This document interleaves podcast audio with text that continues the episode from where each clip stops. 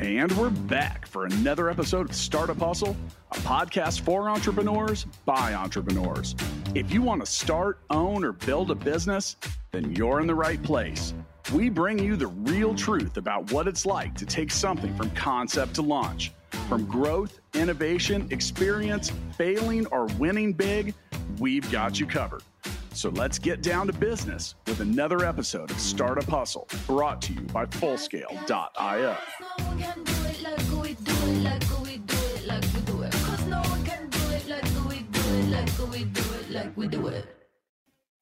And we're back, back for another episode of Startup Hustle. Matt DeCoursey here to have another conversation I'm hoping helps your business grow. If you've listened to the show, you know I'm a big fan of marketplace and marketplace dynamics. If you want to find key to marketplace success, there is a formula for that. Is exactly what we're going to talk about on today's episode of Startup Hustle, which is powered by Fullscale.io.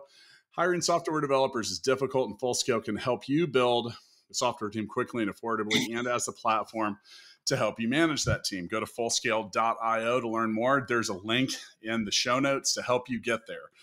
With me today, I've got Shirish Nadkarni, who is a serial entrepreneur and author specializing in entrepreneurship, amongst other things. You can go to shirishnadkarni.com. Now, look, don't try to spell that. Just scroll on down to the show notes and click the link straight out of Medina, Washington. Sharish, welcome to Startup Hustle.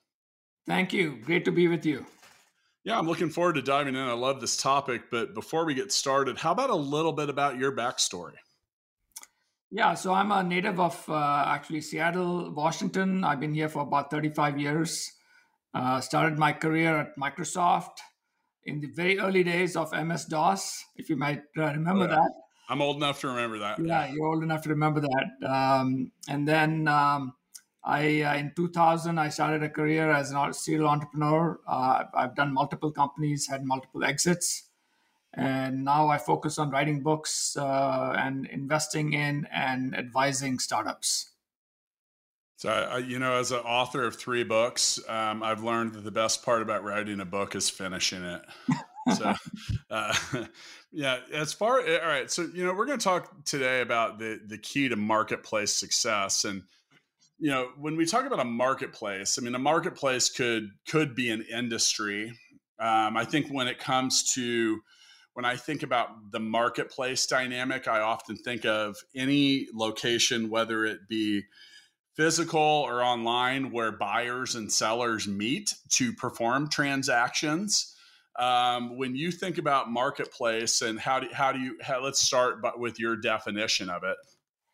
You're exactly right, uh, which is that um, marketplace is a gathering place where consumers and suppliers can meet uh, and they can consummate uh, transactions. Uh, marketplaces uh, can be two-sided; they can be multi-sided. Instacart is a good example of that. Mm-hmm. You know, they have cons- you know consumers, they have grocery stores, they have drivers, and then they have advertisers all part of that marketplace.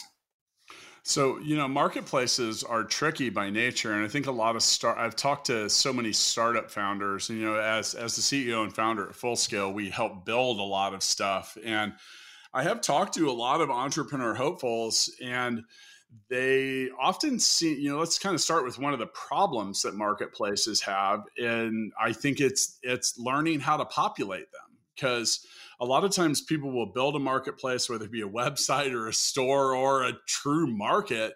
If you don't have buyers and sellers in there, then you're going to have a very difficult time getting anything done. Um, and I think that a lot of startup founders and entrepreneurs, especially in the early stages, underestimate the difficulty of getting both of those parties together in one place to meet. How do you solve that problem if you're a brand new company? You're exactly right. Uh, you know, there's a chicken or the egg problem. Um, you know, getting uh, enough suppliers and consumers uh, so that you don't have an empty marketplace when you know people come to visit and buy things. Um, so um, I, talk about that uh, in my book, um, Winner Takes All, um, and um, one of the uh, strategies there is to initially focus on a small geography. So don't try to build a nationwide or global marketplace. Start by focusing on a specific geography, and then focusing on suppliers. Um, and to uh, you know, if you can get suppliers into your marketplace, uh, even without necessarily having them be official members of the marketplace, that's ideal. Uh, to give you an example of of Instacart, which I'm sure you're familiar with, um, uh, when they got started, uh, the founder Apurva Mehta, um, he actually scraped content from Safeway's uh, website to populate the grocery content on his site, and then people would place orders. He would then actually go to the grocery store, pick up the items, and he would deliver them himself. Same thing with DoorDash. Uh, they started in Palo Alto initially, and they populated their uh, website with menus of Palo Alto restaurants. And when somebody called in to place their order, they would turn around and then call that restaurant to place the order on behalf of the uh, consumer. Uh, so that's uh, you know those are scrappy ways in which you can get going and establish a strong marketplace. Yeah, and you know, uh, for those of you if you're still not grasping the concept, use a site like eBay who, mm-hmm. which is one of the kind of the original online marketplaces yeah. in many yeah. ways. And uh, you know, if you went to eBay and you wanted to buy baseball cards and there weren't any baseball cards, you're going to go somewhere else where there is a populated marketplace. So, yeah, I just felt like that was a good thing to lead in with. And and you know, I, I really do talk to um, a lot of startup founders that seem to oh we'll get all these all these sellers in there. Okay well the buyers I, I, don't know. I think one of the things that kind of like you mentioned that that's an interesting story. I didn't realize that about doordash. It doesn't surprise me that that's the way that it mm. started but in some ways like you know you you need to do whatever you can to get both parties to go in there and some of the the early lumps that you may have to take as a business is letting them in there for free or reducing fees or doing something yeah. that gives them an incentive to be in there because guess what folks there's a lot of marketplaces that sell a lot of stuff and there's a lot of competition for it now yeah. Um, you know, when it, it, it, now, if we talk generally in the marketplace, I mean, I, I think that, you know, the number one reason that startups fail is a, is a poor product market fit. So, mm-hmm. you know, I think maybe going with understanding what your customers need and want mm-hmm. is maybe a key component of that. Um, what, what goes into that? Um, you know, it's uh, you really need to um, make sure that you are uh, pursuing a um, opportunity uh, where there's a real need or real uh, you know pain point. Um, you know, uh, going back to the examples of Instacart and and DoorDash. Uh, you know, uh, Instacart did really well in the uh, pandemic because people were scared of going to grocery stores. So there was a real need for online grocery, you know, shopping. Same thing with the DoorDash. I mean, people were afraid of going to restaurants, and both of these marketplaces really um, expanded rapidly uh, during the uh, the pandemic, and that they continued to grow uh, since then. But they were addressing some real pain points and needs that people willing to pay the extra fees uh, to order stuff online. Now, now, with that, you talk about DoorDash, which there's competition for that. You've got Uber Eats and yeah and Grubhub and there's other stuff out there. How do you create a unique value proposition for your marketplace when there's other similar ones out there? Yeah, I mean, so you really have to. Uh, I mean, you're right. Uh, in the um, in, in, in the uh, uh food delivery uh, market, there were probably 50 different competitors at mm-hmm. one point. It was a very crowded uh, market, and then out of that, you know, it's become winner take most scenario with like three different players DoorDash, Uber Eats, and Grubhub are kind of some of the survivors that have uh, remained in that marketplace. But uh, let's take the example of DoorDash. Um, um, unlike some of their competitors, they actually focused on the suburbs uh, where there was less uh, competition and the order size was much bigger because families, you know, tend to live in the suburbs, and you know they would be ordering food for their family. Um, and so that was a key way that they uh, differentiated versus uh, their uh, competitors. So each situation is different, uh, but you have to find a particular niche that you can focus on and then expand from that niche um, to other areas.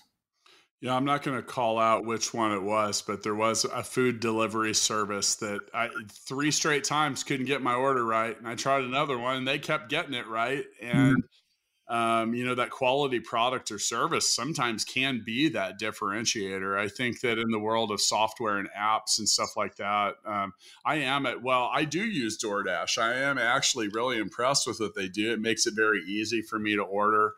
Yeah. um, and you know it's it's got you know I have a six year old and an eight year old. So the moment that I order food, they're immediately asking when dinner's going to arrive. so being able to actually, you know, the tracking mechanisms yeah. and stuff that are in there. But um, you know, once you get people into your marketplace and they're operating successfully, um, you're you're on to something. Yeah. But make sure, but but it's easy to lose them too, and yeah. uh, lack lack of choice and diversity. And then uh, if you're running, if you just have poor quality and terrible delivery, and you're a delivery service, you're probably not going to stick around. Um, yeah. Now, for for upstart businesses, one of the things I think if you have a marketplace component or dynamic to what you're doing, you're probably going to um, embrace a pretty high marketing and uh, you know marketing and and branding and just advertising costs in the beginning because no one knows who the heck you are. You have to go through. Uh, you mentioned like Instacart, um, which is big, you know, a big thing now, but so many people weren't used to that in the beginning. Um, do you think that I mean, if you want to, if you want to be a key player in any marketplace in these beginning years, do you need to a lot, an extraordinary amount of your resources and financing or in funding to brand awareness? Uh, yes, uh, that is um, true for many of the uh, marketplaces like Instacart and DoorDash. I remember uh, with food delivery, um, I used to see ads from all the different delivery services uh, offering, you know, ten dollars off uh, or free meal for the first a meal that you ordered and so forth and it became a became a very expensive uh, game. And and the way that um, again DoorDash and some of these players survived versus the other players who were either acquired or or failed is that um, you know DoorDash as I said you know focused on the um, uh, suburbs and and they could they could show that the unit econo- economics worked well and then they were able to get funding uh, which is crucial for growth, and then use that funding to grow into other markets, continue to prove the unit economics, and that's how they grew. So funding can actually be a, a key strategic uh, advantage, uh, assuming that you can show that the unit economics uh, work in your favor. So you always have to keep in mind the unit economics, making sure that your cost of customer acquisition and LTV are balanced. You know, generally they say your LTV to CAC or customer acquisition cost uh, should be uh, no less than uh, you know at least three to one, if not five to one. So keeping that in mind is very important.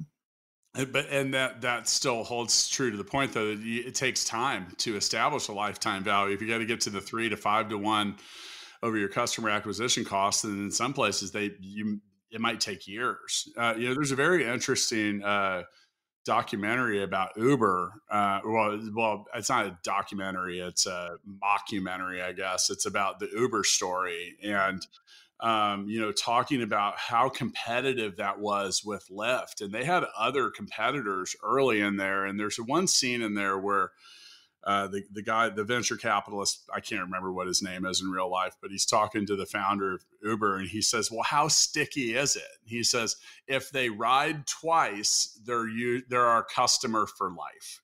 Yeah.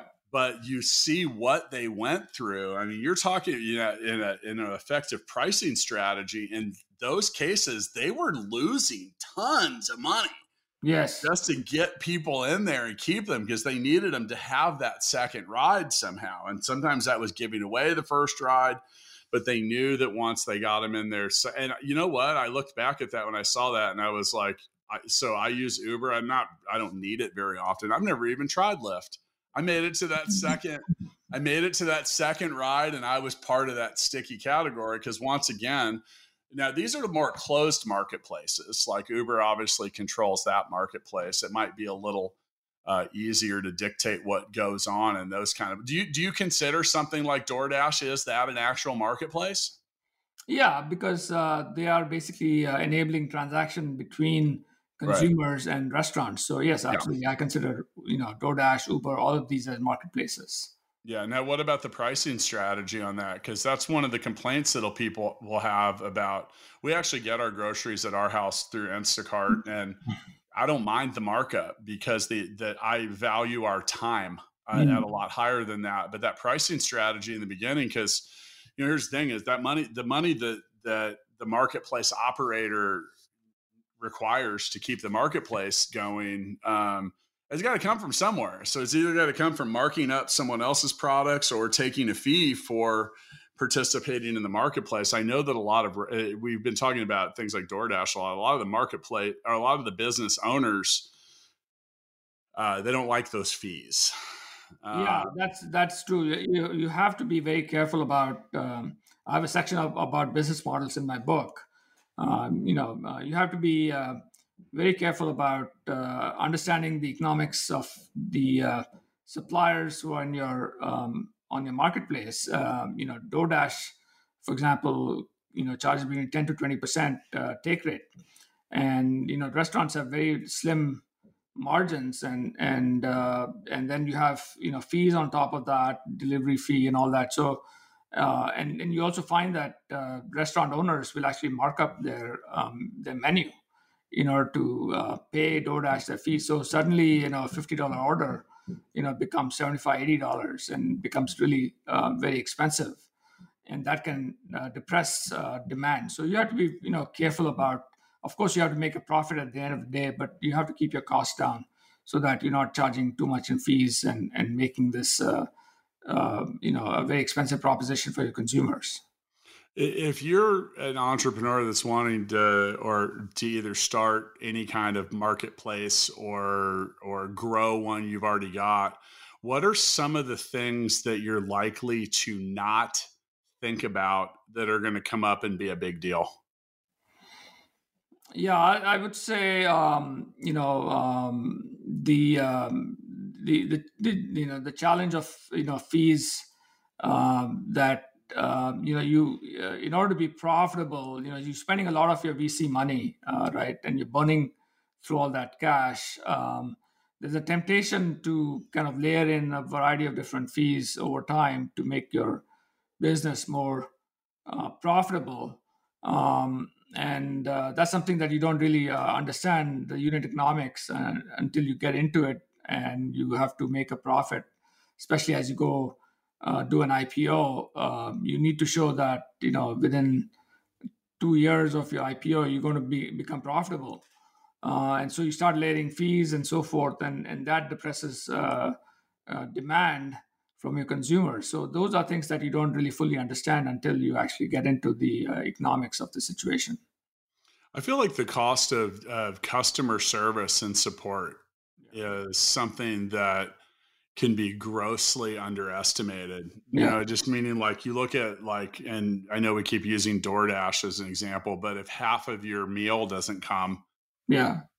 I mean, and, and I've noticed a lot of the the platforms have found ways to automate a lot of that because yeah. the overwhelming cost of people doing that or the inability to keep up with that at scale is probably very difficult. And yeah you know like i said if they if if a delivery service forgets half your delivery and you don't get a reply on that for two days that's not very good. So you gotta you probably you know you, you have some scalabilities scalability issues that could come up. And i think another thing too is mm. is well continuing to adapt because you know we're talking about like DoorDash and that to me that was like the third or fourth meal delivery thing because like Postmates was out there yeah. and a lot of other stuff first you know Grubhub and then you kind of see this you know who's learning to adapt and who's learning how to yeah. you know marketplaces can change uh, uh, I was a, a ticket broker for eight years of my life. And you want to talk about that's a fully dynamic marketplace. I mean, fluid prices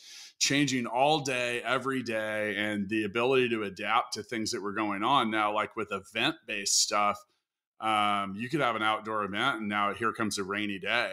Mm-hmm. And something that you have that was very valuable one minute is now almost trash if you can even sell it. And uh, I think that y- your ability to, to, you know, successfully adapt to changes and I don't know, continue to innovate and find new pro. I don't know, find new people to put inside the marketplace. Mm-hmm. Um, I, I, know that a lot of marketplaces in general uh, really are are are cash flow negative for so long. So yeah, right, right. Uh, it's, it's very customer service and support is is another big factor that um, drives the economics of the uh, of the business, and they've had to uh, tighten up on that. I, I mean, um, I remember um, there was an order I placed on DoorDash once. Uh, uh, where the order arrived uh, like 45 minutes later than they had anticipated which was already an hour, you know, and it turned out to be an hour, 45 minutes. So I complained about it, expecting that they would give me a $10 off certificate or something of that sort. But they didn't. They just said, sorry, but there was no compensation for me. Uh, so I, I, suspect that um, that's happened because of the economics of the business. They just can't afford to give away, you know, free uh, free product or, or um, dollars off and so forth. Yeah, you know, now if we talk about micro marketplaces, my business is similar to that. It's very close now. You know, Fullscale is the sponsor, Startup Hustle, and if you want to find expert software developers, it doesn't have to be difficult. Especially when you go to Fullscale.io, where you can build a software team quickly and affordably. And you talk about these like mini marketplaces. Now, I'm not a true marketplace because we're the only vendor mm-hmm. in there and we only let certain buyers in, but it feels similar to it. Um, asking the questions that match people up with the solutions. Um, is is the kind of data driven decisions that I think a lot of marketplaces need to make. Mm-hmm. Um, you look at, at all these I don't know. You look at you look at all these all, all, these different things that you might see in an app or a website or a user interface, and you know the it's the data driven decisions about each and every buyer or seller that can help you look. The more stuff you put in front of people that they're interested in, the more likely they are to stay in the marketplace. What are some uh, what are what's some knowledge that you can transfer on about keeping people in the marketplace environment? I mean, the biggest uh, way to uh, do that is to uh, ensure, you know, a wide range of suppliers. Um, so, you know, Amazon, for example, is um, very successful versus somebody like uh, uh, Walmart. I mean, Amazon has 2.3 million sellers, and and Walmart has also tried to become a marketplace, and they have only 50,000 sellers. And and these days, I can think of virtually any kind of need and go search for that on Amazon, and there'll be a product to um, that will show up uh, that satisfies my needs.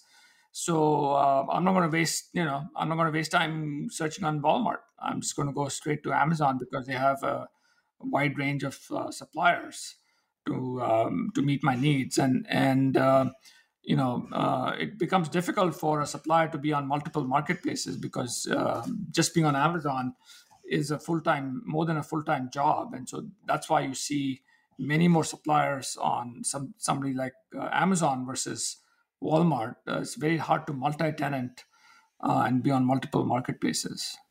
I mean, Amazon's probably the king of all marketplaces in North America. I mean, yeah. I, at least by volume. And it's you know, what's interesting is think about that, folks. You know, Amazon. Well, Amazon does own some of the products they sell now, but they didn't start by making them. They'll go in and acquire some of the companies that they find to be interesting, and then they become Amazon's choice or something like yeah. that. But you know, Amazon's in the logistics business, mm-hmm. and uh, you, if we want to talk about data-driven decisions, they also may be the king of that. Amazon will look at an employee and uh, how many steps do they take? How many how many times do they turn to the left? Do they turn to the right? What can we do to reduce that or streamline that? And it's because across hundreds of thousands of employees, two extra steps per person per day turns into billions of steps yeah. and wasted time. And they that's where they carve out their margin and all of it. Um, and yeah, it's definitely data driven.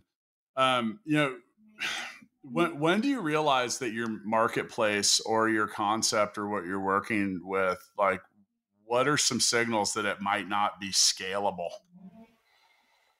yeah i mean it's it's a you know it's a, totally a function of um, you know the uh, the supply side uh, of the uh, equation uh, if you're not getting enough suppliers um, on your platform. Uh, and I said, uh, you don't have to build a, a, marketplace initially on a nationwide or global basis. You can just start on a uh, in a specific region uh, to make your life a lot uh, easier.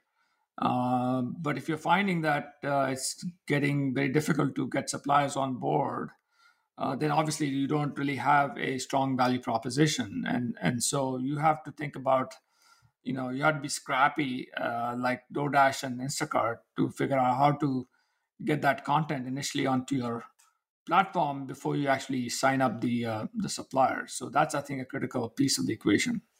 I think that goes back to that original statement that I made, you know, 20 minutes ago, or uh, about if you don't have buyers and sellers in there. And I think that's where you, you know you look. There are a lot of marketplaces. There's a lot of places to put your attention, and like you mentioned. The more of those you're selling in, the more balls you have in the air while you're juggling at the business. And um, you know it's going to be very difficult to attract a lot of new distributors or sellers uh, uh, of product if you don't have buyers in the marketplace. But if you have a ton of buyers there you, you might have a different problem of how how can i get these sellers in here faster? Yeah. Um, eh, you know and you also think about it as we look back at you know amazon has got to go has gone through an evolution uh, as well because you know they've had quality control issues they've had issues with uh, counterfeit fake weird stuff coming in and you know that's back to that's back to uh, you know a quality product and service that needs to exist because you as a buyer you only need to experience that one time i think yeah. that when you talk about being an amazon user and you know we are at our household um, you buy with it. Well, first off, it's easy to buy. There aren't a whole lot of obstacles. If you want to grow the marketplace, make it easy for buyers and sellers to do transactions. Yeah. Um, and I, you know that that's what you're paying for when you pay the Amazon fees as a seller. You're paying for the logistics. You're paying for them to deliver it for all of it. Yeah, you got to have a little bit of, of, respect and and understanding around that. Um, yeah, building, know, that, building that trust. Yeah, uh, with your uh, consumers. Um, uh, is is very important. Uh, I mean, we today we have a lot of trust in Amazon. Um, you know, first of all, you know you have the reviews and rating uh, system. So, um, and and what's interesting is that Amazon well, also they've had problems with that too. Yeah, yeah. yeah. I mean, even that they had to go in and clean it up in mass. Yeah, yeah, yeah, yeah uh, for sure. Uh, but uh, these days, uh, Amazon is also including information about what you know what kind of returns the vendor is seeing. If you so it's a it's a signal to the buyer that hey, if this if this supplier has a lot of returns, don't buy this this product. And if if you do, you know you have the ability to return it uh, most of the time with, at no cost to you. Um, so they made it really, uh, you know, they've created a lot of trust in the system that you feel comfortable buying products from vendors who are not Amazon. Um, and and so that worked really well for them. Yeah, I think the speed of delivery is yeah. is just the key part there. You know, I bought something on Amazon yesterday and they brought it to me yesterday. All right. I'm always surprised when that happens. Yeah, and in fact, I'm have, not used to that. They have uh, delivery uh, options for like uh, you know 9 p.m. to uh, 3 a.m. in the mornings, and and uh, just the same day. Uh, it's just amazing what they've accomplished. So let's talk about things from a technical standpoint. And you know, I, I always I when I talk to startup founders, I notice that most of the time their planning seems to all be structured around what to do to prevent the sky from falling. Um, which is natural, but very few seem to be planning for what will happen if everything in the plan goes right. Mm-hmm. And um, there's you know some you know there's things that are i don't know if you can't support the uh, if you don't have a scalable technology infrastructure meaning your marketplace if you are a tech tech driven marketplace you don't have the ability to have all of the buyers that are coming in mm-hmm. you can't handle that you're going to just kind of sully your own reputation in a hurry. Yeah.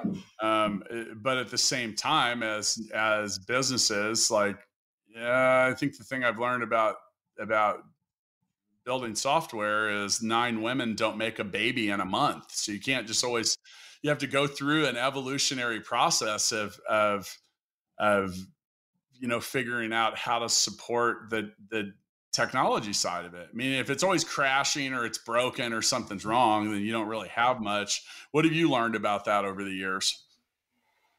Yeah, uh, you know, investing uh, upfront for success is uh, is um, is uh, very important. Um, you know, one of the uh, uh, companies that I started was was in the language learning space, and over time we had over 15 million members in 200 different countries, and we created a marketplace where we connected language learners with language tutors, and we had over 300,000 language you know tutors. And so um, and and and the success came uh, pretty quickly. Um, so we had to uh, really scramble to make sure that um, and and this was a time when aws uh, didn't really exist this was in 2007 i mean they were around oh, yeah that, that was that was back when you get like a radio host wouldn't want to mention your website because the moment they did they'd crash you yeah, yeah, yeah. yeah. So it was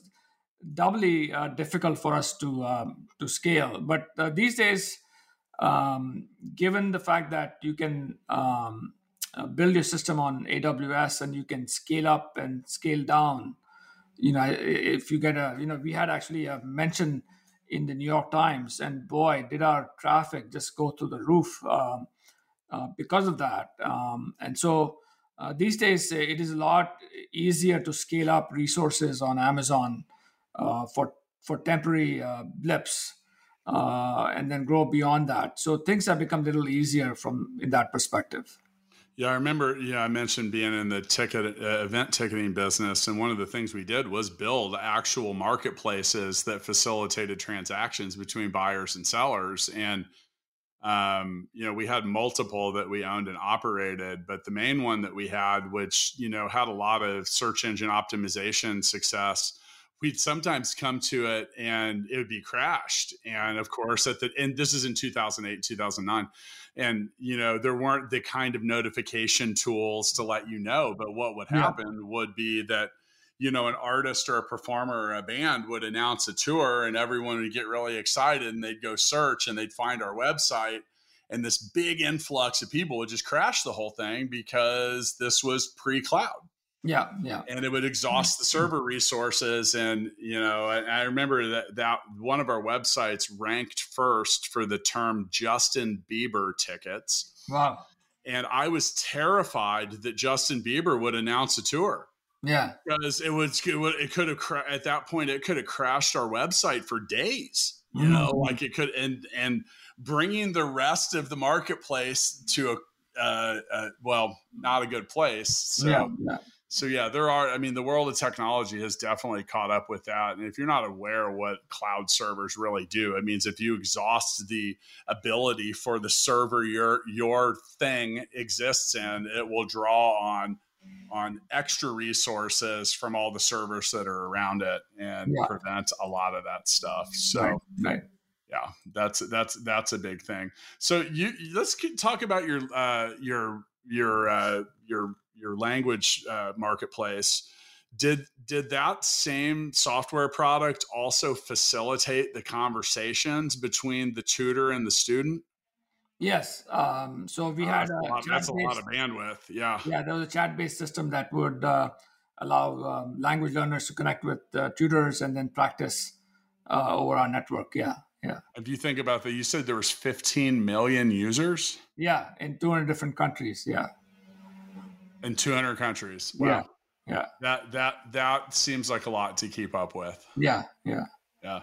And, and like you mentioned, sometimes the things that you want as an entrepreneur, like did you say you had a Wall Street Journal mention? Uh, New York Times. New, New York, York Times. Okay, sure. You're like, God, I can't wait till we get that. And then you realize, oh my God, what did we just, we got what we asked for. And that's a real thing. So, right. fortunately, yeah. uh, as you know, this was in 2007. That's, that's when we got started. And as I mentioned, AWS was also getting started at that point. Uh, over time, uh, we were able to migrate uh, our uh, service to AWS, and so things became a lot easier in terms of scaling the system. That was probably 2009, 2010. Yeah, yeah, yeah, yeah, exactly. Yeah, we yeah. were in that same boat, and I just remember yeah. that. nothing, nothing's more frustrating mm-hmm. than having buyers and sellers lined up, and you can't open the front door. Yeah, yeah. Uh, that's definitely that's definitely an issue. All right, so you know, so much of all of this is coming down to being able to run a sustainable marketplace. And I don't necessarily mean from the environmental standpoint, but um, you know, what are some of the tips that you learned about ongoing sustainability, keeping people interested? I think that uh, for those of, the, of, us that are old enough to remember using MS DOS, um, is that a way to say that we're like 50 or older? Yeah. um, but yeah, so, but you know, we've seen so many things come and go. Uh, we go back to eBay. eBay's still out there. It's not quite the titan that it was when it first came out, but it's yeah. definitely sustained itself. What are, what are some of the things you learned about keeping things sustainable and keeping people coming back? Um, you look at like, you know, Facebook just launched threads and got yeah. like 100 million users and then two weeks later it has a 70% decline. Yeah yeah. And all that meaning they're not doing a good job of pe- keeping people engaged and keeping people excited. I mean yeah. what are some of the things you learned about how to do that? Yeah so um, you know you have to um, I, you know in my book i talk about metrics and what are some of the key metrics that you need to uh, track. Um, so one of the things that you need to keep an eye on is the liquidity in the marketplace that uh, you know that uh, whenever I conduct a search, for example, that there are multiple you know suppliers uh, that can be brought to the attention of the uh, the buyer, uh, or um, you know in the case of uh, Uber, that if I want to go on a ride somewhere, that you know that I can get a ride in within five to max you know ten minutes, right? So um, as you um, uh, grow, um, you know, you may scale into uh, new markets. Uh, so you have to start all over again in establishing the marketplace in a different location. So that's one thing that you need to pay attention to. Second thing that you need to pay attention to is, you know, is supplier liquidity and time to uh, to close the sale and so forth. So there are a bunch of metrics that you need to track that that I talk about in the book that are important to ensuring sustainability of your marketplace? I think some of the keys are well, uh, don't underestimate how quickly people are going to forget about you. Yeah. And what you do. You know, you got to c- continue to find a way to retarget the audiences. And you know i noticed that a lot a, a, lot of successful marketplaces are really good at that. They get back to the data driven decisions. You know you ever get an email from a marketplace you've been in and it's like hey are you still interested in xyz because we have some more of them yeah. And mm-hmm. you know that's that's retargeting. And and look the it, it's going to take some transactions before you're the go-to marketplace yeah. for a lot of people. Just because you did one doesn't mean you got them. You got to get in there two, three, four, who knows how many times before they turn to you first. And I think you got to continue to find ways to tell people there's something new, there's something different, there's there's something that uh, here's a reason to come buy something now, like Prime Day I mean, think about it. Amazon has literally created their own two day holiday, mm-hmm. and it it's pretty serious, man. I, I, mean, they do billions in sales on those days, and you know, and that's a reason for you to come in and buy stuff. It's a reason for sellers to stock up on their merchandise. It's a reason for them to get more competitive in that marketplace and it you know that's uh, in the world of sales and promotions that's often known as the coming event meaning like the event comes and it goes. And if you you know prime day isn't there the third day. Yeah. You got to have a reason to buy. So i think that that you know that's uh, offering people value yeah. uh, however that is. And in that particular case it's a huge assortment of things that you didn't know you couldn't live without. Right until you went in there. I've got to find a way to erase the Amazon app from my wife's phone during Prime Day every year because I, I de- there are definitely a large assortment of things that we didn't know we could live without. Uh, you know, as we're running out of time, a couple things. You have two books. You have Winner Takes All, which is a case study in how online marketplaces are creating modern monopolies. Uh, also, from startup to exit, an insider's guide to launching and scaling your tech business, uh, which it looks like you co-wrote that with with Tom Parks, and uh, those are those are available on Amazon. Mm-hmm. What do you know? in, yeah. a, in, in, a very effective marketplace. You can order those today, folks, and have them in two days. You know, it's funny as an author of three titles myself. A lot of people don't realize Amazon often prints these books as people order them. Yes, uh, that that's, uh, that's yeah. amazing. Yeah, yeah. I mean, exactly. Yeah. Yeah, and it's. i I'm recording this on a Monday. At, we're at about noon here in Kansas City, and uh, according to Amazon, I can have either of your books by Wednesday. Yeah. Think about that, folks. They are going to print, most likely print a copy of it. Right. And, I think and, if they uh, once, once, they figure out your order flow, they may print a couple ahead of time. Sure, but, sure. But, but still, you know, it's, it's, a good thing because I don't have to pay for inventory. Otherwise, I've had to, you know, print a certain number in advance, keep an inventory, pay Amazon for holding it, all of that. So that cost is all, you know, uh, gone away. I got a funny story about that. For so I wrote my first two books came out just a couple months apart. I actually wrote them at the same time, and um, I want I needed copies for myself, so I ordered twenty five hundred of each, without truly considering how big that was. Mm. Like so, I had all of a sudden I had a truck outside my office that had two pallets of my books, and the guy said, uh, "Yeah, what are you gonna? Uh, do you have a forklift or anything to get these out of the truck?" I was completely unprepared for that kind of delivery. So, and you know, if you don't know much about truck deliveries, the driver isn't responsible for getting anything off the truck. That's your problem. Mm. But yeah, so we sat there for about 30 minutes. Uh, mm uh, looking like looking like you know the volunteer line or trying to st- people trying to st- stack up sandbags to stop a flood you know one box one box one right. box and we were a little sore from that the next mm. day so yeah 5000 books takes up a lot of space but ordering one of each of Shirish's does not so why don't yeah. you go ahead and do that uh, here we are at the end of another episode of Startup Hustle brought to you by Fullscale.io. If you need to hire software engineers, testers, or leaders, Fullscale can help. We have the people and the platform to help you build and manage a team of experts. Just go to fullscale.io, where all you need to do is answer a few questions and let our platform match you up with our fully vetted, highly experienced team of software engineers, testers, and leaders. At Fullscale, we specialize in building long term teams that work only for you. Learn more at fullscale.io. There's a link for that in the show notes. There is also a link to Sharish's website where you can learn more about him and his book. You go grab a couple copies of that. Sharish, Shirish, what would you like to say to everyone on the way out today?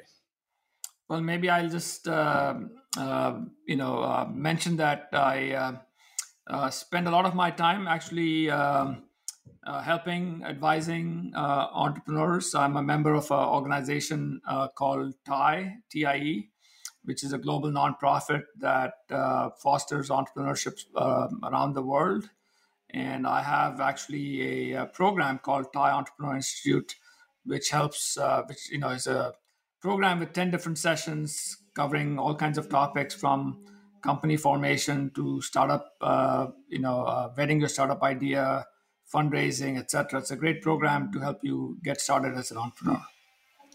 Yeah, on the way out, I, I got a couple comments about marketplaces. I just want to go right back to that beginning statement. If you're trying to start one, give get, you got to really dig deep into what it's going to cost to fill the marketplace, both from a buyer's and a seller's uh, perspective. It's uh, I find that so many early stage founders are, are have a really good plan for getting one of the two in there. Um, yeah. If you don't have both, you don't have a marketplace. You yeah. just have a place where a bunch of sellers or buyers might be hanging out. And I will tell you right now that um, any marketplace that doesn't have stuff for sale, buyers are going to walk in and walk right back out. It's the yeah. equivalent of a store with empty shelves. You're going to walk in, you see it right away, and you turn right back around. And getting those people to come back again mm-hmm. exponentially harder than it was to get him to come in the first time. Yeah. So yeah. give give give a lot of thought to how you're going to do that and do what it takes to populate both sides of it. And then you truly have a marketplace and you might be onto something. Sharice, thank you so much for joining me today. I'm going to catch up with you down the road. All right. Great. Uh, great being with you today. Thanks.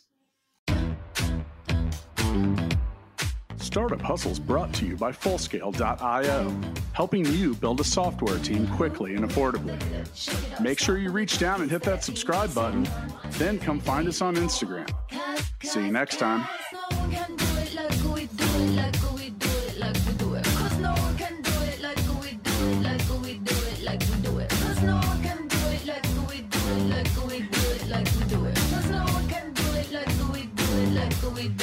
we do it.